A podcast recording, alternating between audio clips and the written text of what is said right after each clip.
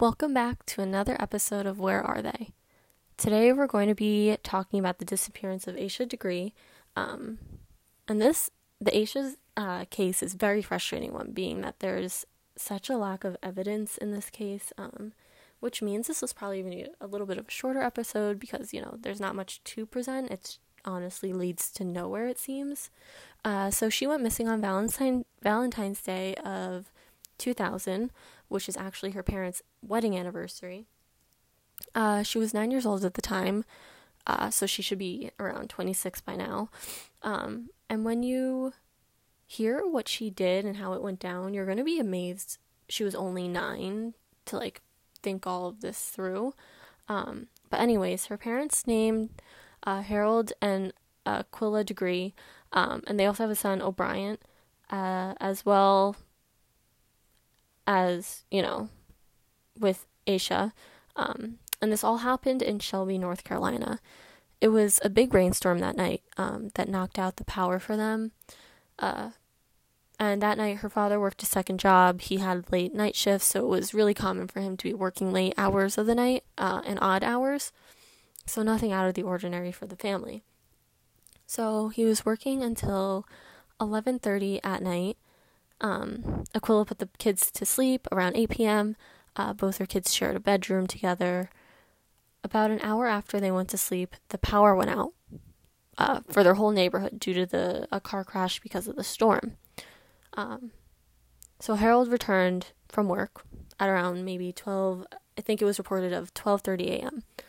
and the power was back on at that point. Um, he says that he came in, checked on both the kids, saw they were asleep, um, and you know, working long hour or late hours, you have like a schedule that's really off. So he stayed up that night watching TV, which was pretty normal for him.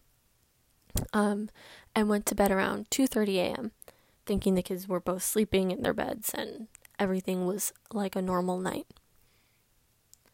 But the most bizarre thing happened. So Asha, who was only nine years old, keep in mind, had a pre-packed bag that night. Um, this is sort of a premeditated thing, it feels like. Sometime during the night, she got up and left. Um, now, we see kids run away all the time. You know, like they get into a fight with their parents, they run away, but they end up coming back and they don't go very far um, and not making it anywhere. Uh, so she had packed multiple clothes and everything. She uh, she had needed and she they think she just left the house and run away which seems bizarre for a 9-year-old to just get up in the middle of the night and run away. You know we can see this maybe in a teenager or even 11 12 but 9 seems a little young to be able to premeditate this type of a thing. Um so her brother actually says that he heard squeaking in the bed in her bed um, and he just thought she was rolling over, you know, restless sleeping, so he didn't pay much attention to it. But he thinks she must have been getting up and getting ready to leave. So Aquila says that she woke up around 5:45 a.m. and woke up to draw a bath for kids because they couldn't the night before without the power, so she was getting them up to get ready for the day. She obviously went into their rooms and noticed that the brother was the only one there and Asha was gone. So, obviously as a mother, you're going to just panic when your kid is not where you left them and where you think they should be. Uh, now, they were really great parents from what we know, just for some background, because, you know, people speculate about the parents all the time. They were very protective of the children. They knew where they were. The kids were always well behaved and well disciplined, you know, not in a bad way, just all around well rounded family.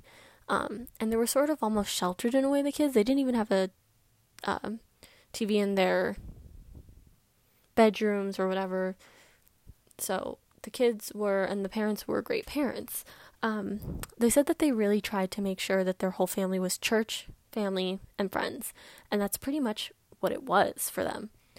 Uh, so, anyway, getting back to the time of the disappearance, she ran to Harold, and he thought maybe she went to his mother's house across the street. Um, but when they called, the sister in law said she wasn't there and that's when the panic set in.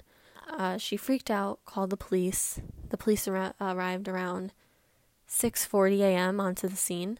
Um, Aquila was running around the neighborhood, The whole family had tons of family and friends and neighbors stop whatever they were doing for the day um, to search for Asha. They didn't find her that day, and after the report um, of what happened aired on TV, they got a few calls of sightings. Two drivers said they saw Asha walking down Highway uh, 180. They said around 4 a.m. in the pouring rain, this little girl was walking on the side of the highway in the middle of the night with a backpack. And they said she was wearing a long white t shirt with white pants. Several people say they uh, saw her, but no one stops to see if she's okay or even bothered to call the police. Um, one man said that he saw her and circled around a couple times to, you know, just to see what was wrong.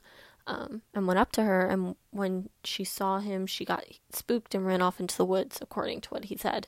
He didn't bother to call the police. Uh, no one did, in fact, of anyone that spotted her.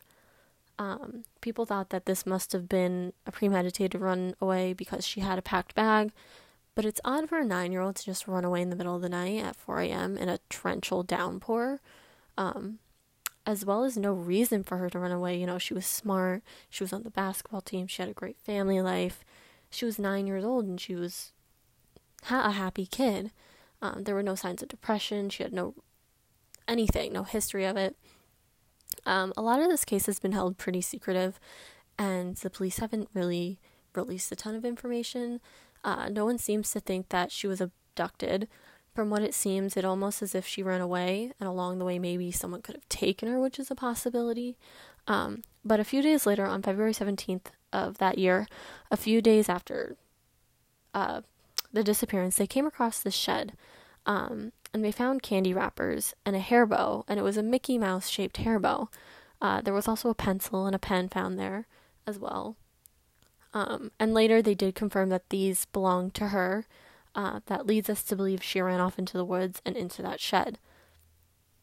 But there's that's really where the trail goes cold.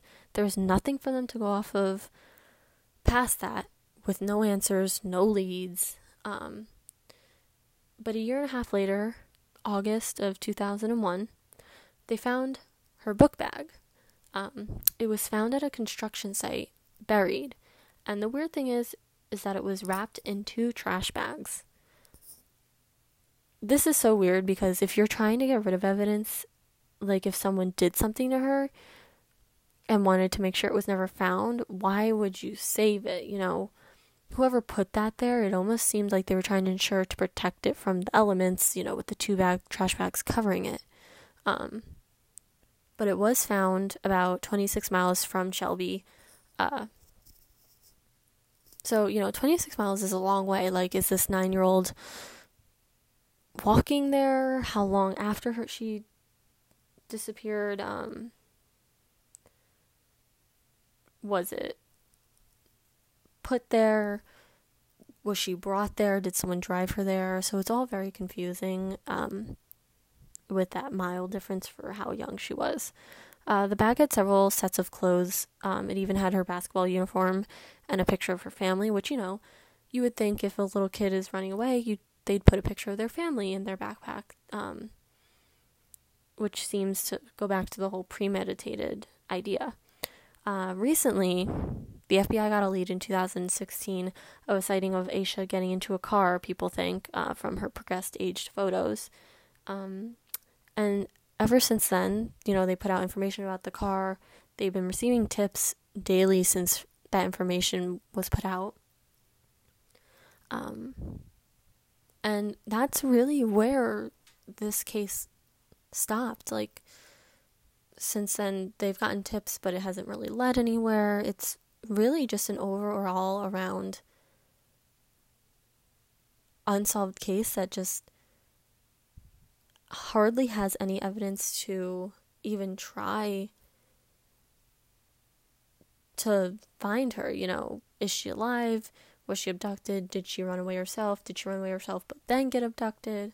Um, did someone you know, tell her, did an adult tell her, hey, let's meet up, and, you know, gave her a time and said, we'll go on an adventure, you know, with something like that. Like a lore was it, but no one knows. Um, and there's really not that many hard conspiracy theories like there are in other cases we've talked about. Um, but if you have any other theories of your own on this case, comment them in the comment section below. Um, or if you have any information that could ho- uh, hopefully help in solving this case, bring them to the authorities. Um, but thanks for tuning in again this week. And if you've missed the last two episodes, check those out. Um, we covered Madeleine McCann and uh, Amy Bradley. See you in the next episode. Thanks for listening.